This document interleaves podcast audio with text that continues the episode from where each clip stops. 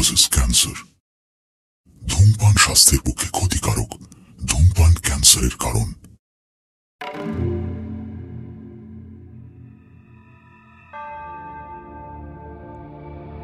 Haunted audio স্টেশনে আপনাদের সবাইকে স্বাগতম। হন্টেড অডিও স্টেশনে আজ আপনাদের জন্য শ্রীমতী পিয়ালি ঘোষের লেখা সনিতরাঙা লেখিকা দক্ষিণ চব্বিশ পরগনা জেলার অন্তর্গত ফলতা এলাকার বাসিন্দা। পেশায় বাংলা সাহিত্যের শিক্ষিকা। সাহিত্যের প্রতি তার ভালোবাসা শুধু পেশার খাতিরে নয়, সাহিত্য তার গোপন প্রেম। তবে তার লেখালেখির সূত্রপাত ফেসবুকের বিভিন্ন সাহিত্য গ্রুপের হাত ধরেই। বর্তমানে তার অবসরটুকু চুরি করে নিয়েছে নতুন কিছু সাহিত্য সৃজনের তাগিদ। প্রতি মুহূর্তে নিজের লেখনীর উৎকর্ষ সাধনই তার স্বপ্ন। আজকের গল্পটি আমাদের প্রোভাইড করেছে টিম চিনে পটকা। গল্পটি চিনে পটকা এক্সক্লুসিভের আরবান লেজেন্ড সিরিজের অন্তর্ভুক্ত। শুধু তাই নয়, এই গল্পটি সিরিজে দ্বিতীয় স্থান অধিকার করেছে। চিনে পটকা আরবান লেজেন্ড সিরিজের সবকটা গল্প নিয়ে একটি ইবুক প্রকাশিত হয়েছে গুগল প্লে স্টোর এবং অ্যামাজন কিন্ডেলে। ইবুকের লিঙ্ক নিচের ডেসক্রিপশন বক্সে দেওয়া আছে।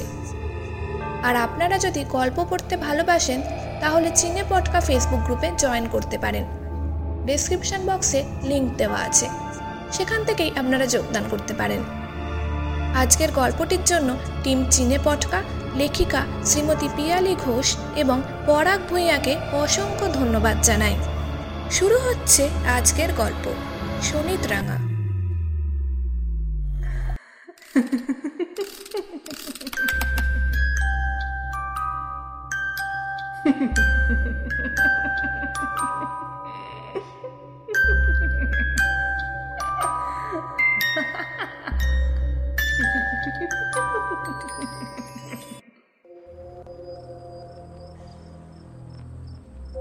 বন্ধ দরজার বাইরে থেকেই কটু গন্ধটা নাকে ধাক্কা দিচ্ছিল।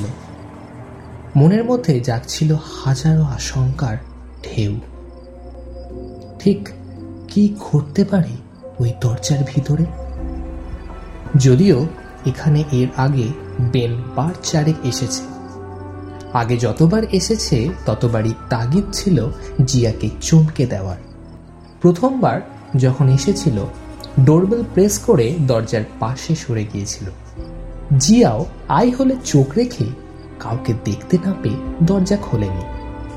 তারপর মিনিট পাঁচেক অপেক্ষা করে আবার বেল বাজাতেই কয়েক সেকেন্ডের মধ্যেই জিয়া ছুটে এসে দরজা খুলে আনন্দের আতিশয্যে লাফ দিয়ে তার কোলে উঠে গিয়েছিল।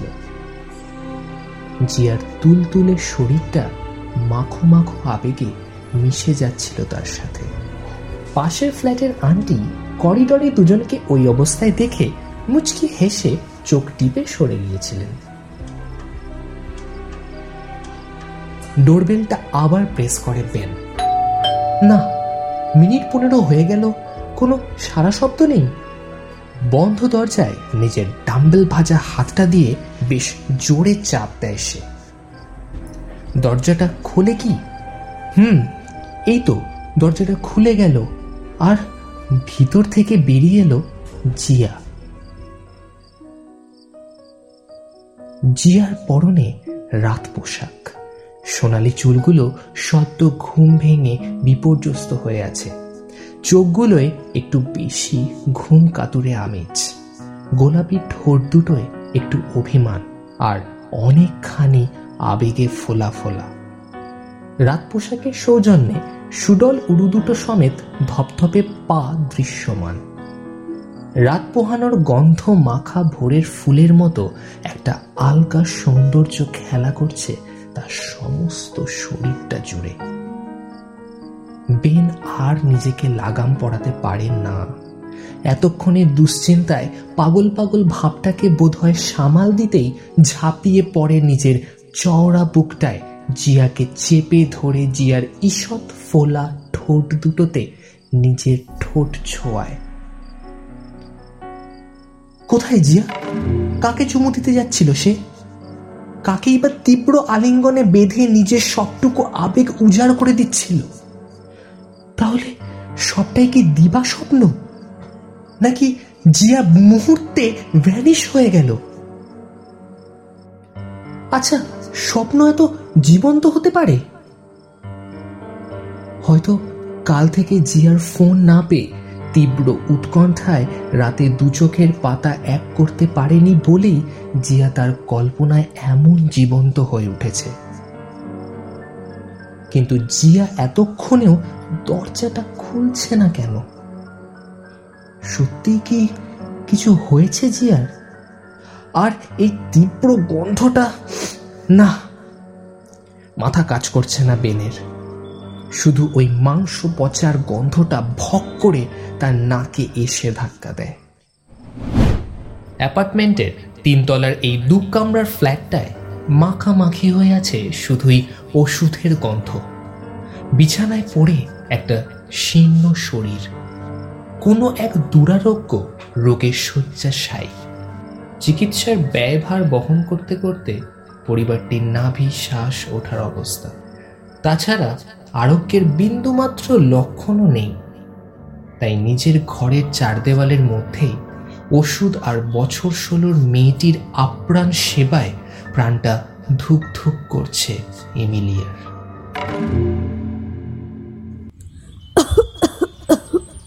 জিয়া আমার বেবি আজ আর তোকে কাজে যেতে হবে না।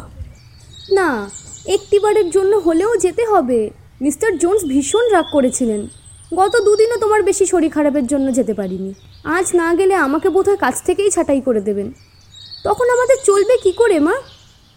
জানো তো, এমনিতে উনি আমাকে খুব ভালোবাসেন। আসলে আমার বানানো বান আর কুকিজের ডিমান্ড সব থেকে বেশি তো। তাই আমি রোজ কামাই করলে ওনার লোকসান হয়। তাছাড়া যখনই তোমার ওষুধ কেনার জন্য টাকা চাই, তখনই উনি দিয়ে দেন। আজ পর্যন্ত না করেননি। তাই ওনাকে অসন্তুষ্ট করে লাভ নেই, মা। আমি চেষ্টা করব তাড়াতাড়ি ফিরে আসতে। বেবি, আজ না আমার খুব কষ্ট হচ্ছে। মনে হচ্ছে আমার শরীরের মধ্যে যে ডেবিলটা বাসা বেঁধেছে, ওটা আমাকে আর বাঁচতে দেবে না। ওটা আমার শিরায় ধমনীতে মিশে, আমার রক্ত শুষে আমাকে শেষ করবেই। জিয়া। সোনা, আমি না থাকলে তুই যে বড্ড একা হয়ে যাবি। মা আবার এসব বলছো? তোমাকে বলেছি না? ওই ডেভিল টেভিল কিচ্ছু না। সবটাই তোমার মনের অসুখ। তবু তুমি এসব কথা বললে আমার বড্ড ভয় করে মা। মনে হয় কোনো অদৃশ্য শয়তান তোমার শিয়রে এসে দাঁড়িয়েছে। তোমার দিকে জল জলে চোখে তাকিয়ে আছে। তার কষ বেয়ে লালা ঝরছে। তোমাকে একা ফেলে যেতে আমার যে ভয় করে, মা। জিয়া, তোর মনে আছে? যেদিন আমাদের কার অ্যাক্সিডেন্ট হলো, আর আর হ্যারি আমাদের ছেড়ে চিরকালের মতন চলে গেল। সেদিনও আমি হ্যারির নিথর দেহটার পাশে ডেভিলটাকে দেখেছি। সে ঝুঁকে পড়ে হ্যারির কপালে কাঁচ বেঁধা অংশ থেকে গড়িয়ে পড়া রক্ত চেতে নিচ্ছিল। আমি চিৎকার করে উঠতেই সে জল জলে চোখে তাকালো আমার দিকে। হ্যারির নিথর শরীর তখনও রক্তে ভাসছিল। আমি ওকে জড়িয়ে ধরেছিলাম। ওর তাজা লাল রক্ত তখন আমার হাতে ভাসছে। টেবিলটা একটা জন্তুর মতন আমার দিকে এগিয়ে এসে আমার কানে মুখ লাগিয়ে বলল, তোমার নীল পালিশটা দারুণ তো। দেখেই আমার জিভে জল আসছে।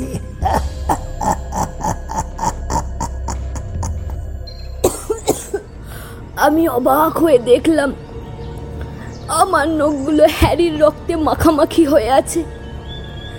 শয়তানটা তার সরু জিপটা দিয়ে শুরুত করে টেনে নিল আমার নখের রক্ত। তারপর থেকেই সে বাসা বেঁধেছে আমার শরীরে। জিয়া, তুই আমার এই কথাটা রাখিস, প্লিজ। কখনো লাল নেল পলিশ পড়িস না। যদি ওই লাল নেল পলিশ দেখে ডেভিলটার আবার রক্তের খিদে পেয়ে যায়? যদি ও তোকেও শেষ করে দেয়? উফ, মা, আবার তুমি শুরু করলে? প্লিজ চুপ করো। তোমার শরীর খারাপ হবে, মা। কোথাও কোনো শয়তান নেই। সবটাই তোমার কল্পনা। বাবাকে নিজের চোখের সামনে শেষ হয়ে যেতে দেখা শোক তোমাকে শেষ করে দিল। তোমার মাথার মধ্যে অসুস্থ চিন্তা ঘুরছে বলেই তুমি এত অসুস্থ হয়ে পড়ছো। তুমি এসব ভুলে যাও। দেখো, তুমি ঠিক ভালো হয়ে যাবে। আমি আছি না তোমার কাছে। তোমার কিচ্ছু হবে না।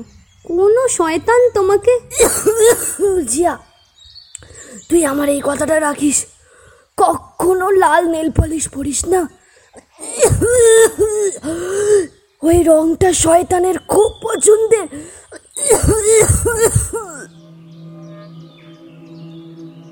কথা শেষ করার আগেই কাশির দমকে এমিলিয়ার মুখ থেকে ছিটকে আসে একতলা রক্ত। কাশির বেগ সামলাতে গিয়ে মুখ হাত দিয়ে ঢাকতেই এমিলিয়ার শীর্ণ হাত আর নোক রক্তে মাখামাখি, যেন লাল নেল পালিশ পড়া পরের ঘটনাটুকু ঘটে গেল এক লহমায়। বিছানায় শুয়ে অসম্ভব যন্ত্রণায় কুকড়ে যেতে লাগল এমিলিয়ার শীর্ণ শরীর। প্রবল কষ্টে আছাড়ে বিছাড়ি খেতে লাগল যেন কেউ আক্রোশে ছিঁড়ে খুঁড়ে দিচ্ছে তার শরীরের সমস্ত শিরা উপশিরা। কাতরাতে কাতরাতে শেষবারের মতো শুধু একটি কথাই বেরিয়ে আসতে পারল। লাল নেল পলিশ। কখন নয়। প্রমিস কর। প্রমিস কর। প্রমিস কর। প্রমিস ঘটনার আকস্মিকতায় বিহল জিয়া অপলক দৃষ্টিতে শুধু দেখল তার মায়ের কোঠরাগত চোখগুলো ঠেলে বেরিয়ে এলো। কণ্ঠার হাড়টি দুমড়ে গেল ভিতরে। কঙ্কাল সার হাত পাগুলো লোহার শিকের মতো টান টান হয়ে গেল। তারপর মুখটা হা হয়ে বেরিয়ে গেল শেষ নিঃশ্বাসটুকু। দরজাটা বোধহয় চিরতরে বন্ধ হয়ে গেছে। এতক্ষণ অপেক্ষার পর বেনের ষষ্ঠ ইন্দ্রিয় নিশ্চিতভাবেই জানিয়ে দিচ্ছে দরজাটা খুলে কেউ বেরিয়ে আসবে না আর কখনোই। আর ঘরের ভিতর থেকে অবিরত বেরিয়ে আসতে থাকা দুর্গন্ধটা নির্লজ্জভাবেই জানান দিচ্ছে, ভিতরের পরিস্থিতি আর যাই হোক, স্বাভাবিক নয়। তাই অপেক্ষা করার বাতুলতা আর না দেখিয়ে বেন তার বলিষ্ঠ বাহু দুটি দিয়ে জোরে ধাক্কাতে থাকে দরজাটা। না জিয়ার কোনো বিপদের কথা সে ভাবতেই পারে না। নরম জ্যোৎস্নার মতো মেয়েটিকে সে পাগলের মতো ভালোবাসে। সেই বেকারি শপের প্রথম দেখার দিনটিতে জিয়ার নরম চাহনি বেনকে মোহপিষ্ট করে ফেলেছিল। প্রথম দেখায় প্রেম যে হয় এবং সে প্রেমের প্রগাঢ়তা মানুষকে দিয়ে কতই না পাগলামি করিয়ে নেয় তা ভেবে বেন আর জিয়া মাঝে মাঝে হাসাহাসি করে। প্রথম দেখার দিন জিয়ার হাত থেকে ব্রেড নেওয়ার পরেও বেন কাউন্টার ছেড়ে এতটুকু নড়েনি। ওই নরম চোখের মৃদু ভাসিনী মেয়েটির সাথে আলাপ না করে সে যাবেই না। তারপর দুটো বছর তারা একে অপরের অনেকটা কাছে এসেছে। তাদের ভালোবাসার জোয়ারে খড়কুটোর মতো ভেসে গেছে সময়। জিয়ার একলা মনটা এখন বেনের নিবিষ্ট সঙ্গ চায় চায় তার আলিঙ্গনের নিখাত সহমর্মিতা। এখন তো একটু মন খারাপেই বেনের বুকে মাথা রেখে অঝরে কেঁদে নিজেকে হালকা করতে পারে জিয়া। বার পাঁচেক ধাক্কানোর পর শরীরের সবটুকু শক্তি একত্র করে সমস্ত শরীরটা দিয়ে দরজায় আঘাত হানে বেন। তবুও নিরেট কাঠের দরজাটাকে এক চুল নাড়ানো যায় না। অধীর হয়ে ওঠা বেনের চোখ ফেটে জলের ধারা নামে। কতখানি অপারক সে? দরজায় মাথা ঠুকতে ইচ্ছে হয় তার। হঠাৎই তাকে অবাক করে দিয়ে সশব্দে খুলে যায় দরজাটা।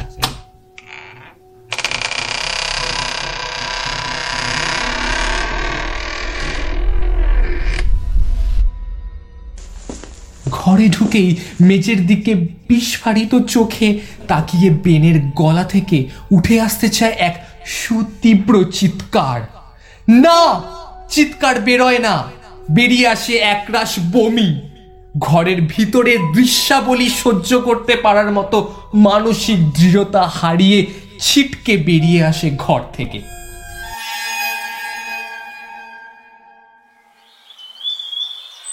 পার্কের সবুজ কচি ঘাসে নিজের শরীরটা এলিয়ে দিয়ে জিয়ার কোলে মাথা রাখল বেন। কি নরম স্নেহ আর ভালোবাসা মাখা এই আশ্রয়। পরম ভালো লাগায় বেনের চোখ বুঝে আসে। ছেলেবেলা থেকে সে তার সৎ মার ভালোবাসা পেয়েছে বলে মনে পড়ে না। তার জীবনটা যেন কেমন ভালোবাসাহীন ঊষর মরুভূমির মতো প্রাণহীন ছিল। আর এই মেয়েটা যেন নরম নদীর মতো। উতল ঢেউ নেই। শুধুই শান্ত জলধারায় তার মনের মরুভূমিকে সবুজে ঢেকে দিয়েছে। বেনের মনে হয় জিয়ার কোলে এমনইভাবে মাথা রেখে সে কাটিয়ে দিতে পারবে আজীবন। জিয়ার চম্পক আঙ্গুলগুলি খেলা করতে থাকে বেনের বাদামি চুলে, বড্ড ভালোবাসে সে এই ছেলেটিকে। তেমনি এই ছেলেটিও নিবিড় ভালোবাসার বাঁধনে তাকে বেঁধে তার জীবনটাকে স্বাভাবিক করে তুলেছে। তার কষ্টগুলো এখন অনেক কম। যন্ত্রণার দিনগুলো বেন ছাড়া সে কাটিয়েই উঠতে পারত না হয়তো। দমকা হাওয়ার মতো বেন তার জীবনে এসে তার মতো অন্তর্মুখী মেয়েকে কতখানি বদলে দিয়েছে। এখন তো সারা দিন বেনের সাথে বক বক করে সে কাটিয়ে দিতে পারে। বেনের ছোট ছোট পাগলামিগুলো ছাড়া যেন জীবনে কোনো অর্থই খুঁজে পায় না সে। জিয়ার হাতটা ধরে নিজের বুকের বাম দিকে চেপে ধরে বেন। হৃদয়ের লাভডুপ ছন্দের সাথে পরিচয় করানোর অছিলায়।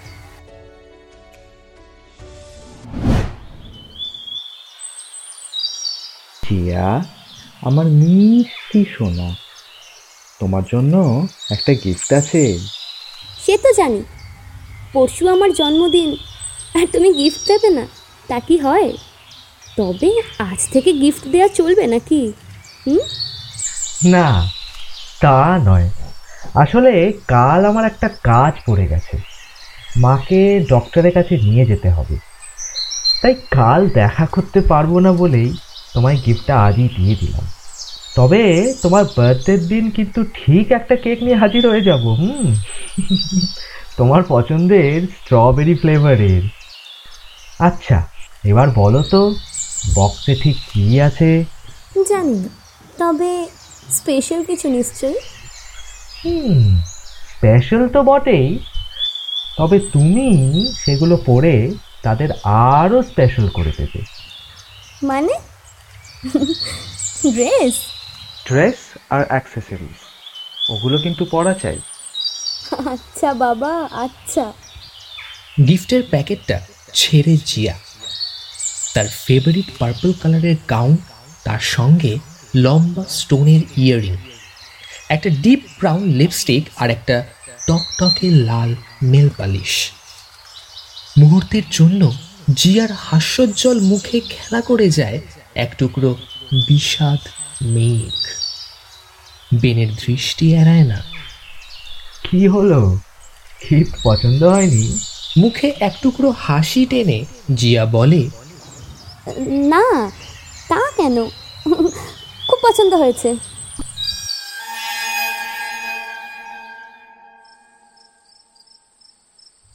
নিজের চোখকে বিশ্বাস করতে কষ্ট হয় বেনের। চোখের সামনে কেমন যেন ঝাপসা হয়ে যাচ্ছে। আচ্ছা মেঝে গলিত দুর্গন্ধময় কঙ্কাল কঙ্কালসার শরীরটা কার? আর তার পাশে জিয়ার নিথর শরীরটা সত্যি কি প্রাণ নেই ওতে? এই তো জিয়া সেই পার্পল কালারের ড্রেসটা পরে। ঠোঁটটায় ব্রাউন লিপস্টিকটা কেমন ঘেটে গেছে। চুমুতে জিয়ার ঠোঁট দুটো ভরিয়ে দিয়ে এমনই ভাবেই বেন কতবার তার লিপস্টিক ঘেটে দিয়েছে। আর জিয়া ছত্তর আগে ফুসে উঠেছে।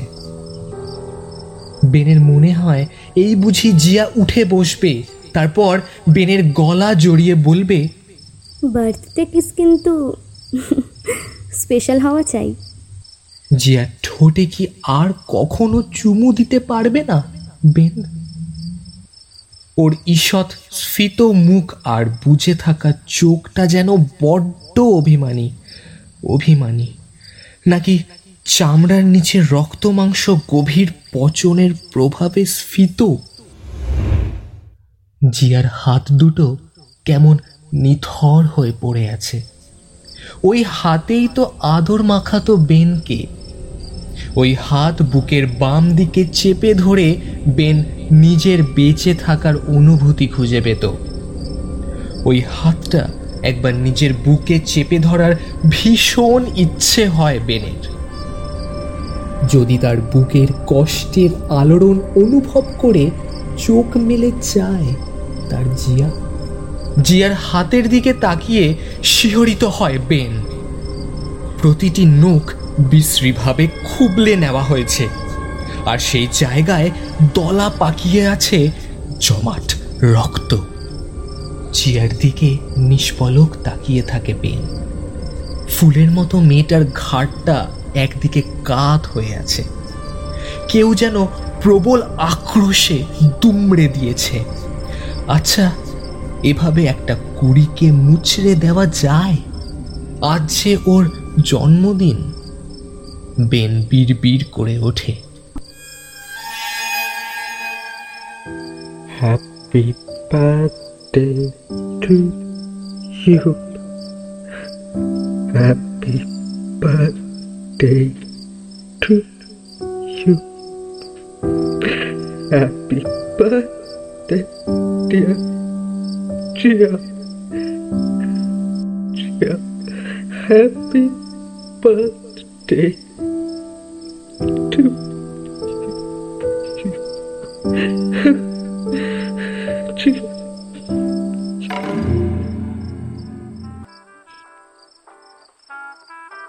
বেনের দেওয়া ড্রেস, ইয়ারিং আর লিপস্টিক পরে নিজেকে আয়নায় ঘুরিয়ে ফিরিয়ে দেখতে থাকে জিয়া। সত্যি অপূর্ব লাগছে তাকে। এখন সবে রাত দশটা। সাজ পুরো কমপ্লিট করে ফেলেছে সে। কে জানে, বেনকে বিশ্বাস নেই। সারপ্রাইজ দিতে রাত বারোটাই ডোর নক করতে পারে। সাজ শেষ করে বেনের দেওয়া নীল পালিশটা কাবাডে ভরতে গিয়েও ভরতে পারে না জিয়া। নখগুলো বড্ড ফাঁকা ফাঁকা লাগছে। কত আশা করে দিয়েছে বেন। আর সে পড়বে না। মা কি অসুস্থ মনে সব কল্পনা করেছে? সেগুলো কি সব সত্যি হতে পারে নাকি? তাছাড়া তাকে একটু খুশি করতে ছেলেটা কত কি না করে। আর সে বেনকে খুশি করতে নিজের নখগুলো রাঙাতে পারবে না। আমেজ করে সোফায় বসে যত্ন করে নীলপালিশ পড়তে থাকে জিয়া। বাহ! লাল টুকটুকে নখগুলো কি সুন্দরই না দেখাচ্ছে। কাল চমকে দিতে হবে বেনকে।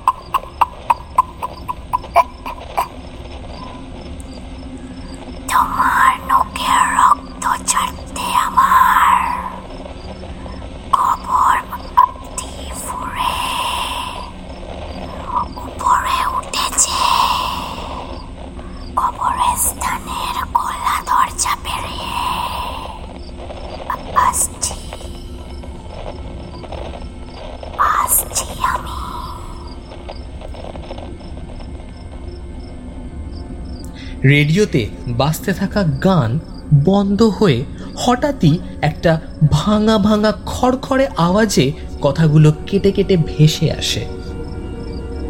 চমকে ওঠে জিয়া। তবে কি সত্যি? রেডিও বন্ধ করে আবার চালায় সে। না, গানই তো বাজছে। মনের ভুল ছিল তাহলে। আসলে মা মনের মধ্যে এমন একটা ভীতি প্রবেশ করিয়ে দিয়েছে।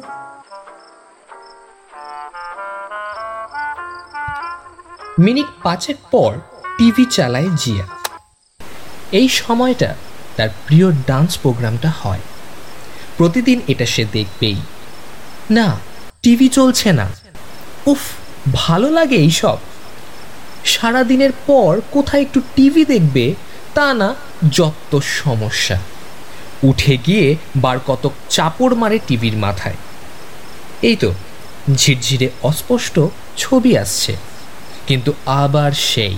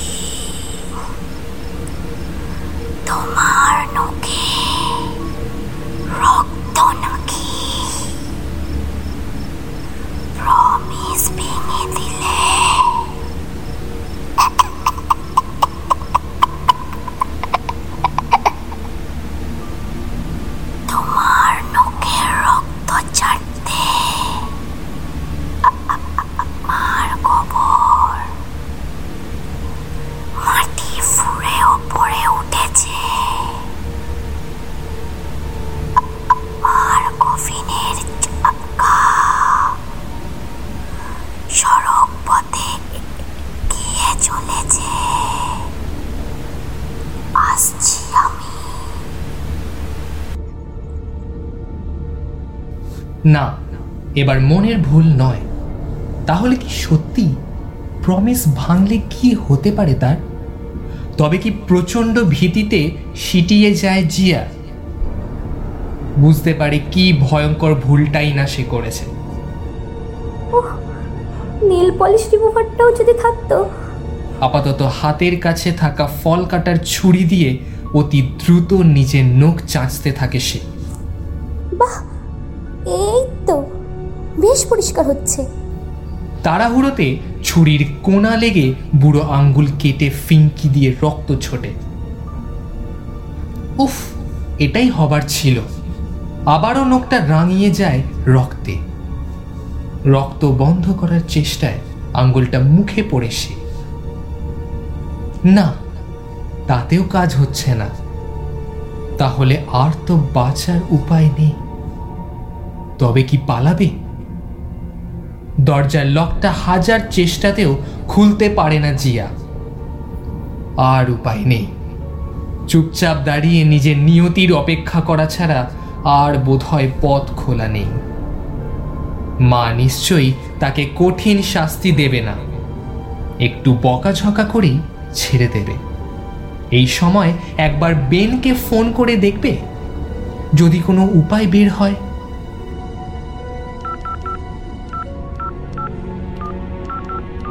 The number cannot be reached now. Please hang up and try again later.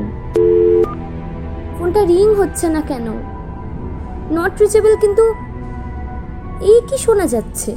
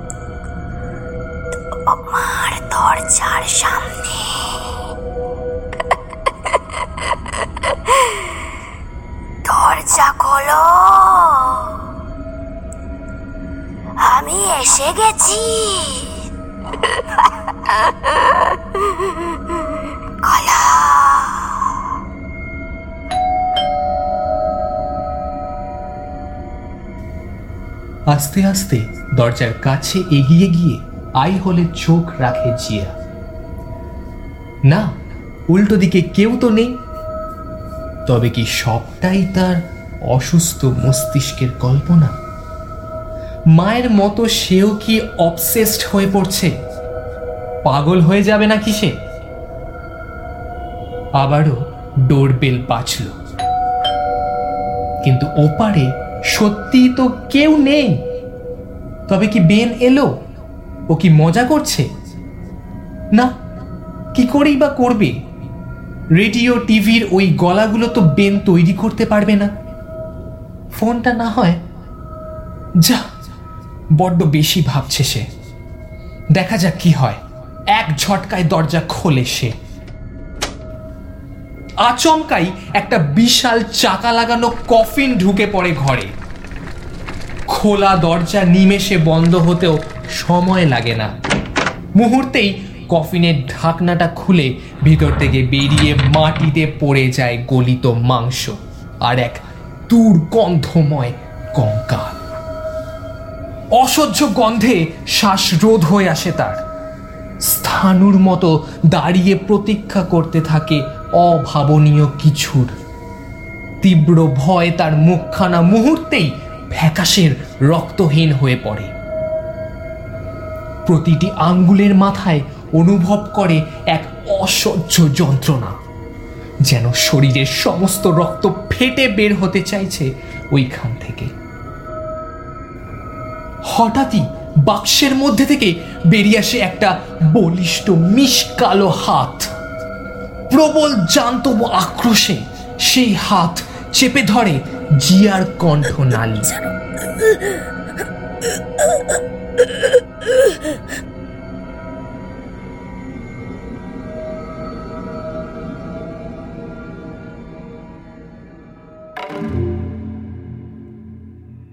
এতক্ষণ আপনারা শুনছিলেন সনিত রাঙা, রচনা পিয়ালি ঘোষ।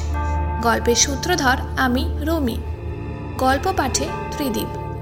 মেয়ে এবং মায়ের ভূমিকায় কৃষ্টিকা, বেনের ভূমিকায় দীপ্র ডেবিলের ভূমিকায় জয়দেব এবং কৃষ্টিকা। পোস্টার ডিজাইন টিম চিনে পটকা পর্ব পরিচালনায় বিশ্বদীপ এবং প্রণয়। শব্দগ্রহণ, আবহ স্পেশাল এফেক্টসে বিশ্বদীপ। আবারও একটি নতুন গল্পের সাথে হাজির হব আমরা। সবাই ভালো থাকুন, সুস্থ থাকুন। ধন্যবাদ। শেষ হলো আজকের গল্প। সুনীত রাঙা।